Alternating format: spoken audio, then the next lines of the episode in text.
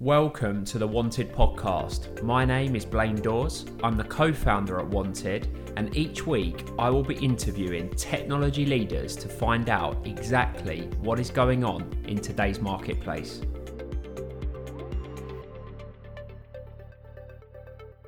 Good afternoon. Welcome to the Wanted podcast. This afternoon I'm joined by Christine, who is head of customer success at Miro.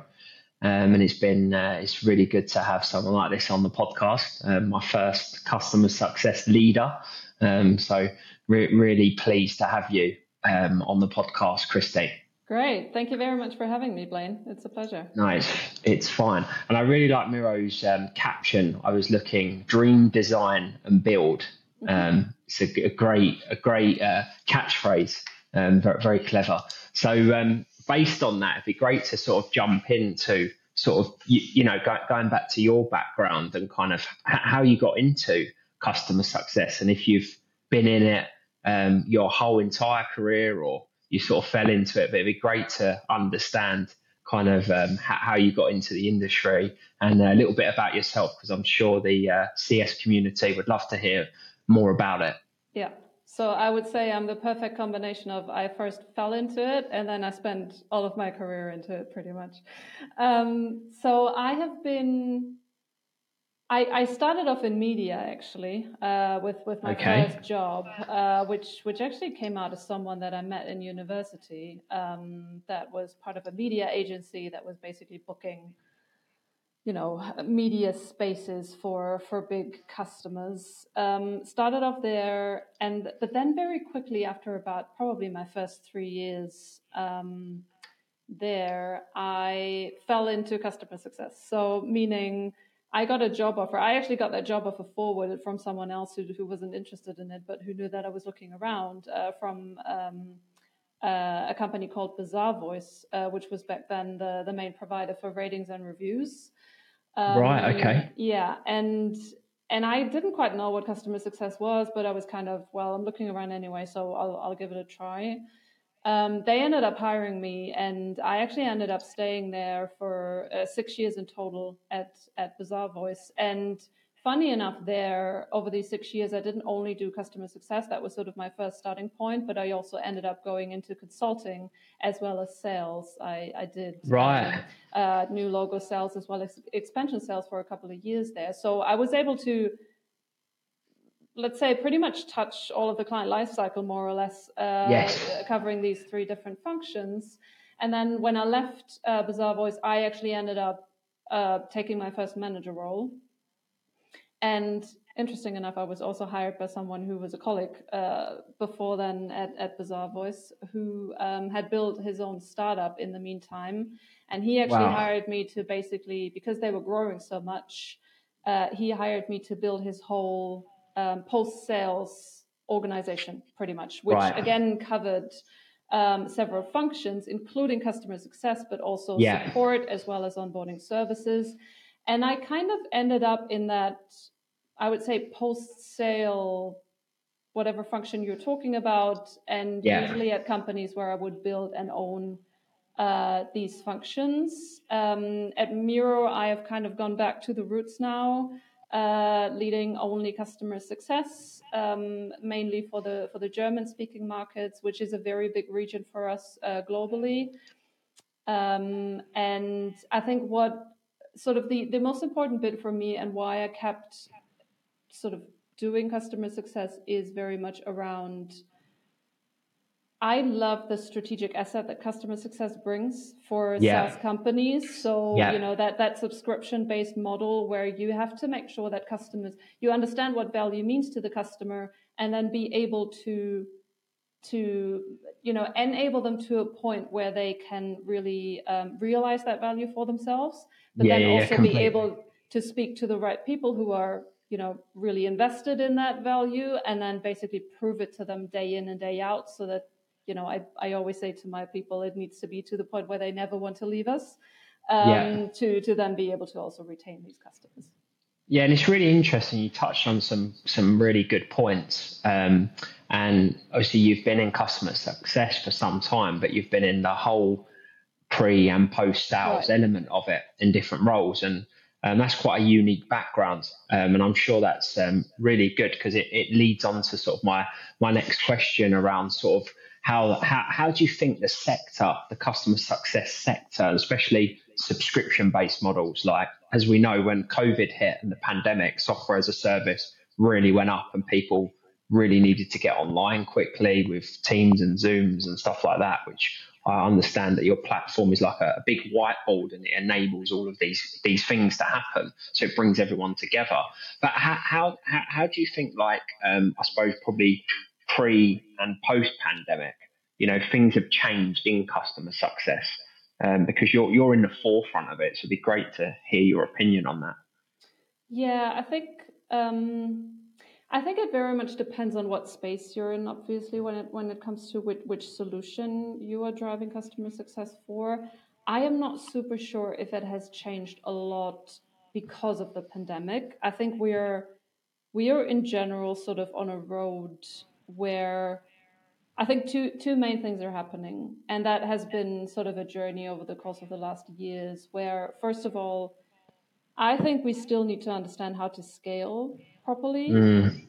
And then the other piece is how can we monetize customer success, which is which is discussed very often. So I think that the scaling piece is this is a tough one because obviously you always need to understand depending on what solution you're providing to the customer, what's the level of detail and what's the level of one-on-one manual handholding that you need to give to a customer in order to, again, realize that value for themselves to become very sticky and and there are obviously different factors that play into that. One is uh, what's what's the revenue that that customer is is bringing us. Uh, what what would we lose if they would leave uh, our our offer? At the same time, probably what's still the white space? How much can we still expand that customer? And also. Um, even if that customer is very healthy and we have basically sold everything to them that we could, can they become something like a lighthouse account? Can they build best practices together with us and become kind of our our lighthouse account that we can then use for marketing purposes? The other thing is uh, you need to still be able obviously you cannot add one additional customer success manager every sort of 20 to 25 accounts mm. because that doesn't scale so of you course. need to understand you need to understand that sweet spot of where can i bring in digital success which is a massive thing now yeah to understand um, what are the types of clients that we probably don't need that human touch on. The way that I like to think about it is more is probably less from a what types of customer perspective, but more how do we stack the different types of communication. Yeah. So I think that something like a digital success layer and a marketing layer, or also a sort of one to many enablement layer, which is actually something that we do at Miro quite a lot with with the Miro Academy, where customers can basically enable themselves. They don't even need a human right. They have all these resources um, just at a, at a fingertip, really. That to me really needs to be the ground layer that simply needs to be in place. Yeah. And then and then basically the manual customer success work when it comes to really one-on-one communication with the customer are basically the the, the spikes that the customer success manager add basically adds on top of that um, of that grant foundation. Yeah, no, that and makes then, sense com- completely. And I think yep. I think as well, look, you, t- you you made like some really really good points across that. Um, and it'd be good to hear from someone like yourself. So, customer success in lots of different companies means lots of different things. Um, some are on a digital journey, other companies potentially aren't um, because maybe they're serv- servicing sort of SME market, not the enterprise market.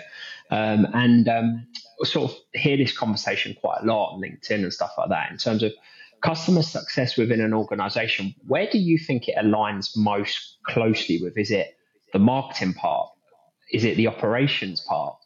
Or is it the sales part? Yeah. Because there's this crossover all the time. It'd be great to hear your view on that. Yeah, and that probably again is an answer of it depends. Um, yeah. For me personally, it aligns with sales. Yeah. I truly believe that customer success is um, a, function that owns uh, a certain type of revenue. Yeah. Both both from the retention perspective as well as from the expansion perspective. I yeah. truly believe that whatever you do in customer success will lead to either of those or both yeah. of these outcomes. Uh, so, and also, I think the way that I always try to tell my customer success managers how to speak to clients is probably more sales driven, not from a commercial perspective, but from the consultative perspective. So, again, yeah. you want to understand what value means to a customer, and then you want to make that customer understand I can help you get to the point, or I can help you get rid of that pain that you're currently feeling. Yeah. And that to me is a sales conversation basically. Completely. I have however worked in in other companies and these are probably more sort of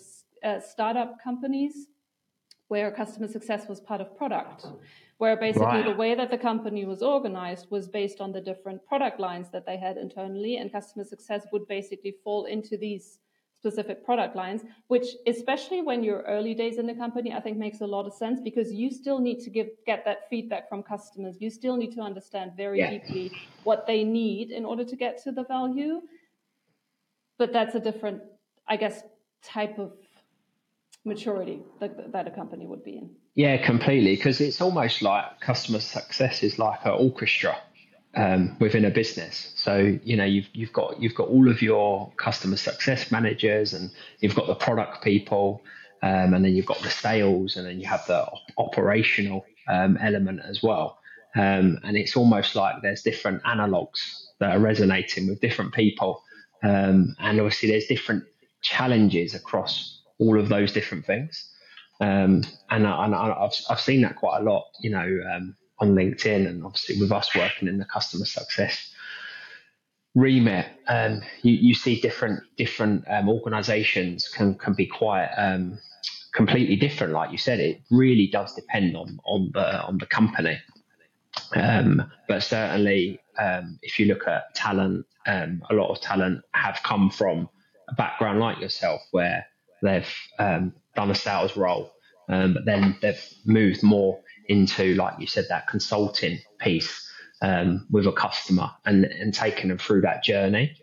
Um, what would be really good to hear is obviously AI is a, is a huge thing right now. Um, and we talk about uh, digital transformation, um, which, you know, uh, robots and different automations and stuff, which everyone's using, um, including myself here.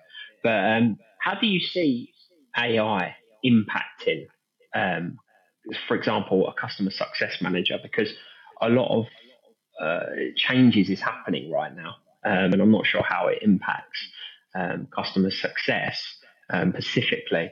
Um, but certainly, AI seems to be doing a lot of tasks that maybe um, a person used to do, and now there's that automation, and the customer can also do quite a lot themselves.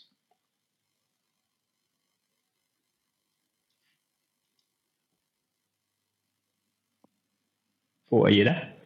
Oh, ah, there you go. Yeah, perfect. yeah, how, how do you see that AI part um, impacting, if if any impact? Yeah, I th- I think it probably comes back to the start of the conversation where I I truly believe that that ground layer can definitely be impacted by AI.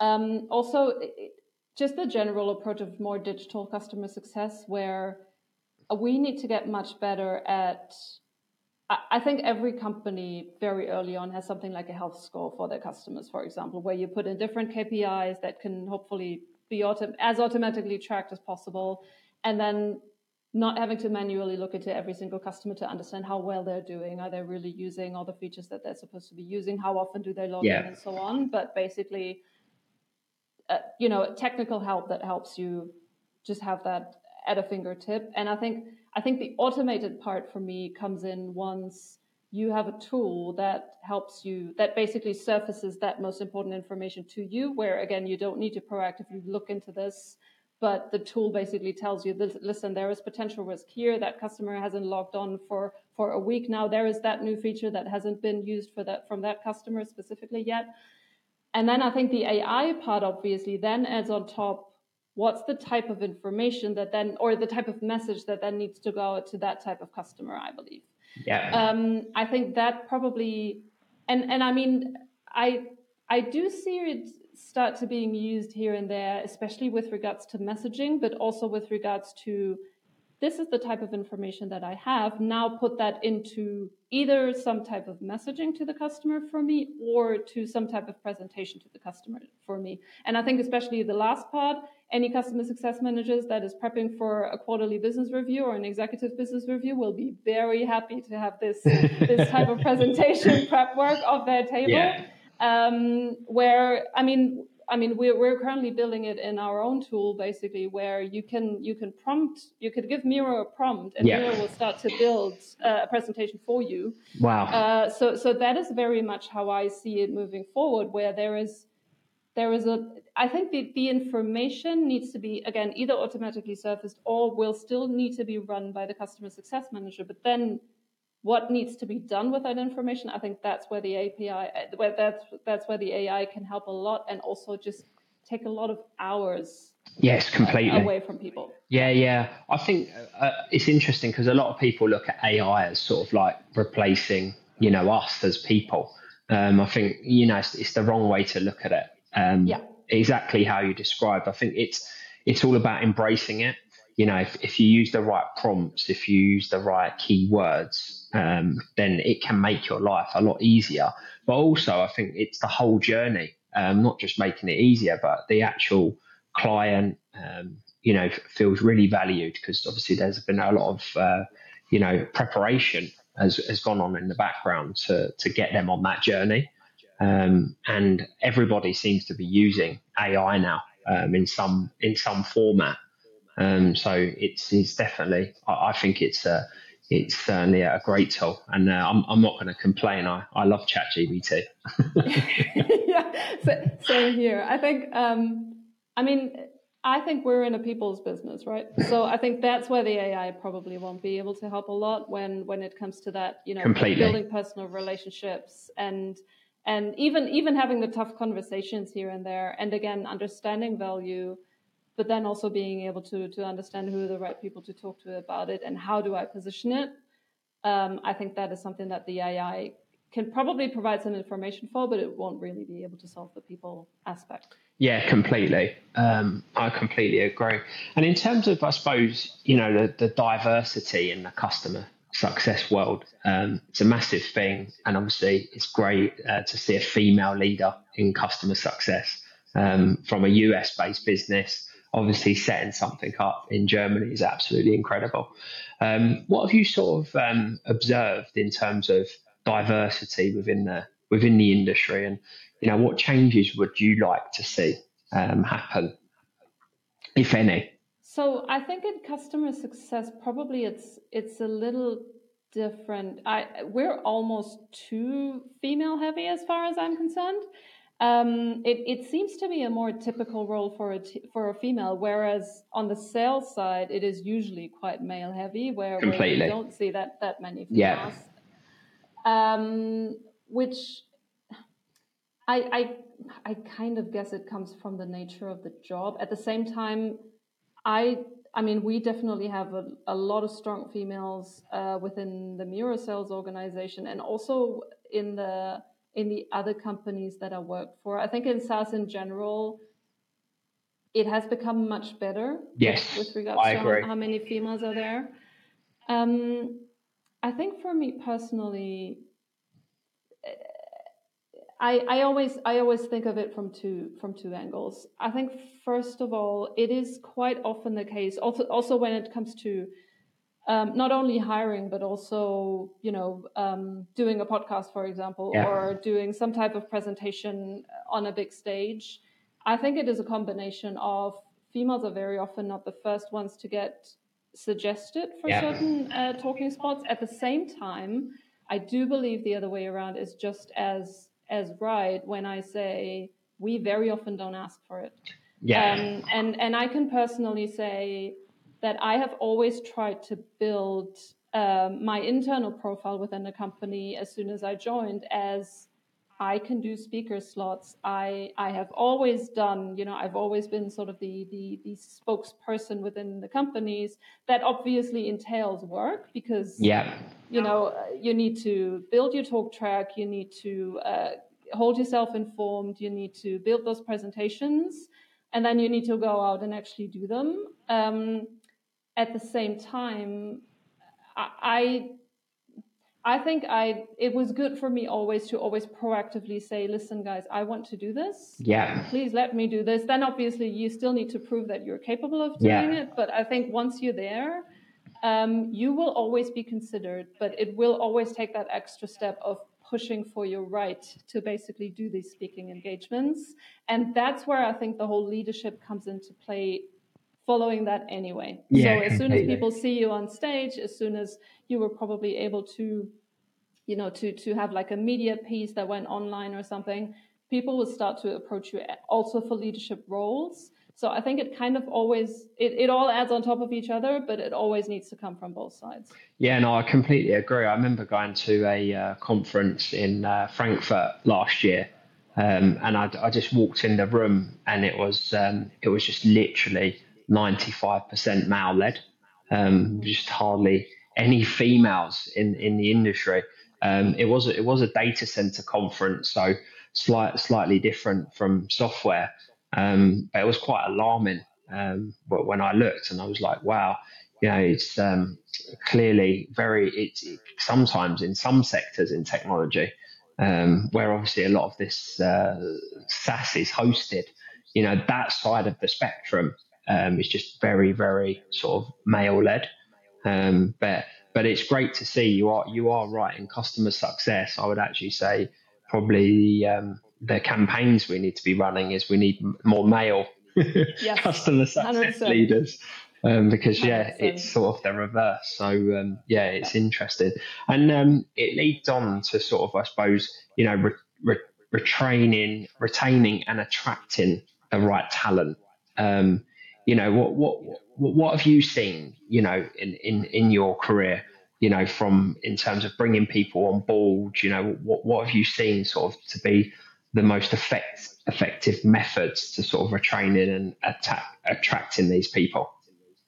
Yeah, um, I I think to get people on board Probably two things. It it obviously helps if you've got an interesting company that people would like to work for. So, I yeah. think I think I've seen of course that you have, in the so startup that, world where thing. usually it doesn't it almost doesn't matter what company you are. As soon as you can call yourself a startup, a startup and you're probably a little local, people would start it it's just attractive for especially people young people coming from university. They they want to have that in, in their CV and they're just interested in that vibe, I guess.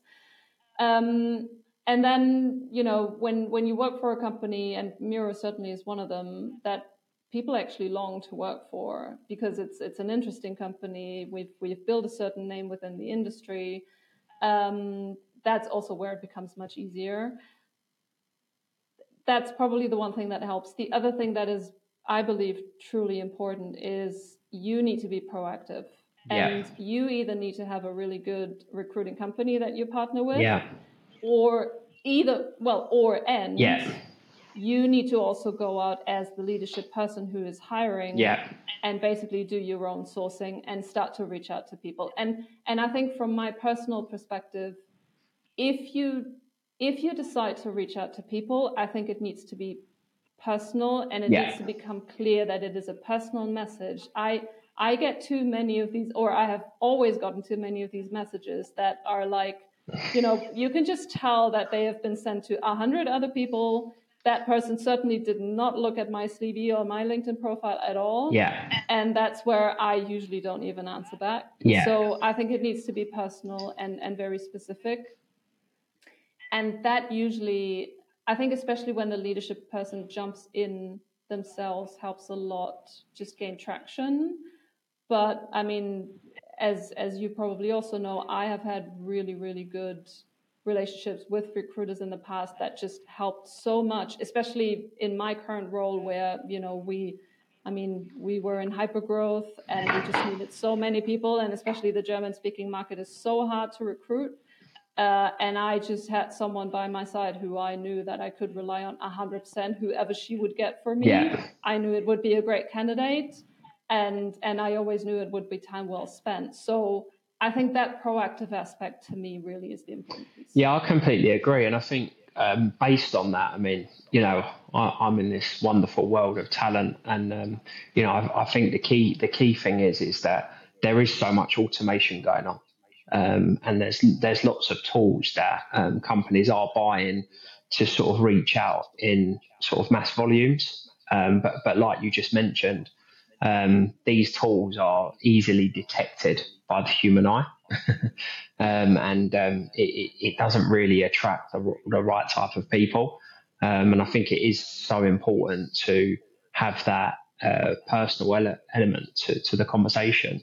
Um, so when you are engaging with with people, um, you're building, you know, that long lasting partnership, which is what people are looking for, especially as as as I've certainly seen um, in in in Germany because um, I also helped a, a startup Google based um, software business um, set up their first operation um, in Germany. And I remember it was really, really challenging um, to attract the, the right people that, that, that wanted to move because this was a UK based company, first person on the ground in Germany to set that enterprise up. and there's obviously lots of risks that can happen with those types of businesses. Um, how have you found? I mean, you, you were the, if I'm right, you were the first person on the ground, um, or not not quite, not quite. The, the the the German office was already here for about twelve months okay. before I joined, but still new, yeah. still yes. very new. And um, yeah. how have you found it, sort of um, growing your team um, outside of the US um, in Germany? Yeah, I mean, it, it's since I've always been working for American-based SaaS companies, you always have the same pains. So it is it is very often making visible and making clear that not everything works the way that it does in the US. Yeah. Um, which after you've done it five times, you kind of think, do I really need to do it again? But you do need to yeah. do it again. Um, and and I think you just need to be aware of that. And and I think you need to give people the chance to learn about the local market and the local specifics. Uh, you do need to be very vocal about it, and you should not give up if if they don't understand. You know, after you've you've tried once or twice um, to to explain it. Um, and and I think that's the most important piece. And and it comes back to recruiting. It definitely comes back to things like marketing, for example. Yeah. It comes down to to local language requirements that are just not as exactly clear and that are just a little harder here. So you need to be very open in sharing those problems, but then obviously, as always, also come up with a solution. I think with with the current setup, it helps that we actually have a very big hub in Amsterdam. Yeah. Where you know, it, and it's not even the UK. It's it's it's Amsterdam. Um, it is even sort of closer to this business here uh, where it's just much easier to get across these specifics. We also have a lot of the product team based in Europe. Um, so that makes it a little easier because it's just not as long as it would be to translate everything to the US. So I will say that for the current setup, it has probably never been as easy to get what we need as a local market. I think in general, however, it is still very much about keep the communication close, make sure that you make very visible the challenges that you have on the ground and what you need in over to, in order to overcome them. And if, if if the company cannot provide it, you also obviously need to show the risk that comes with it. And and especially I think the biggest risk usually comes with the added hours that people have to put in where you know again i remember going back to the early days of, of me being a customer success manager i needed to uh, look at um, English German translations for marketing material, wow. and that takes hours. Yeah, yeah, yeah. It's not it's not easily done. Certainly, by the way, something that AI will help as well yes. a lot with. But I wasn't I wasn't um, around so, then. exactly. So you need you need to put in a lot of extra time to make up for the things that are not there automatically. And again, that is something it's fine if the company needs if the company does that makes that decision but they need to understand what it means in terms of risk on the other hand as yeah well. yeah com- com- completely um, no that's that's really interesting and i suppose um, do you guys run calendar year is it jan to end of december the the company or you come into we're, we're slightly Yeah, yeah, we're we're almost there. And how, how's this year been for for for you um, and and and the business? Um, how's 2023 been? Yeah, I think um, it, it's actually been a very successful year. Um, so it, it continues to be. I mean, we have started in 2011 as as a what Saw you that. said before, Yeah, a yeah. whiteboard solution. Yeah, yeah, yeah.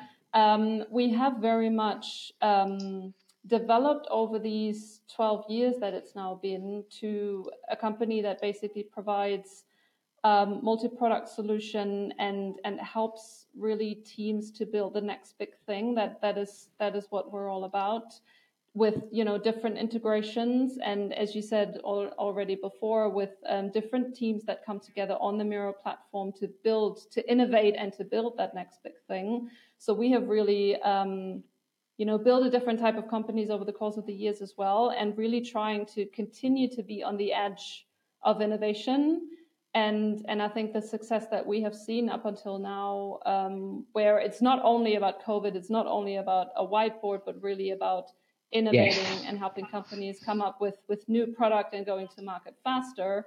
That is still very much top of mind, and that is what what keeps this company growing. It keeps us successful. Yeah, and it's definitely growth because I think it was last January it was about four hundred million dollars, wasn't there, of investment, which is which is incredible. So it just shows you that you you guys are you know on onto something special.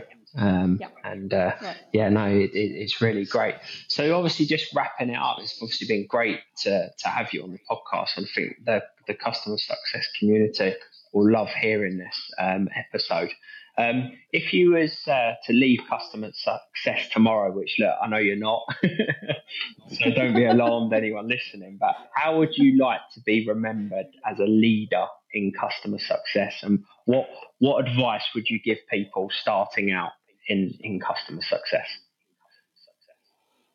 I love that question. Um, I I think I'd take it back to the start where when I talked about customer success being part of a sales organization, that it's very much about consulting clients how they can realize value uh, with the solution that that you're providing. And I think that always is front and center to me. I think customer success is can be so many different things depending on the company that you're working in. It sometimes is like a premium support function, sometimes it's more of an expansion sales function. For me, and that's that's what I try to push. Um, and I'm thankful that to have found a company that that is very much in line with that. It is still the understanding your your customer's business, understanding what is important to them now, what pain they're trying to solve, and what gain they're trying to achieve plug your solution onto that um, Yeah. solving piece. Talk to the right people that are interested in it, in it, and then just make it very visible that you can really help them solve the challenges that they have. And then I think uh, you will have hopefully a customer for, for a Yeah. lifetime. And, and that to me is, is the most important piece about customer No, success. no, that's that's that's absolutely brilliant. And again, thank you so much for coming on board. And um, yeah, I'm sure the community is going to love hearing this episode. And hopefully the Thank you uh, very much for no, having no, me, it's a pleasure. And hopefully the snow um, calms down or, or blows away. But it is good because I'm not going to complain because in London we've got no snow, no snow, and it's um, certainly you know not as cold as uh, Munich. So there's pros and cons. Yeah. But thank you. It's, it's good. I'll, I'll actually be there next week, so I will. I will. see Brilliant. Yeah, no, you'll love it, I'm sure. Thanks so much. Speak to you soon. Thank you, Blaine.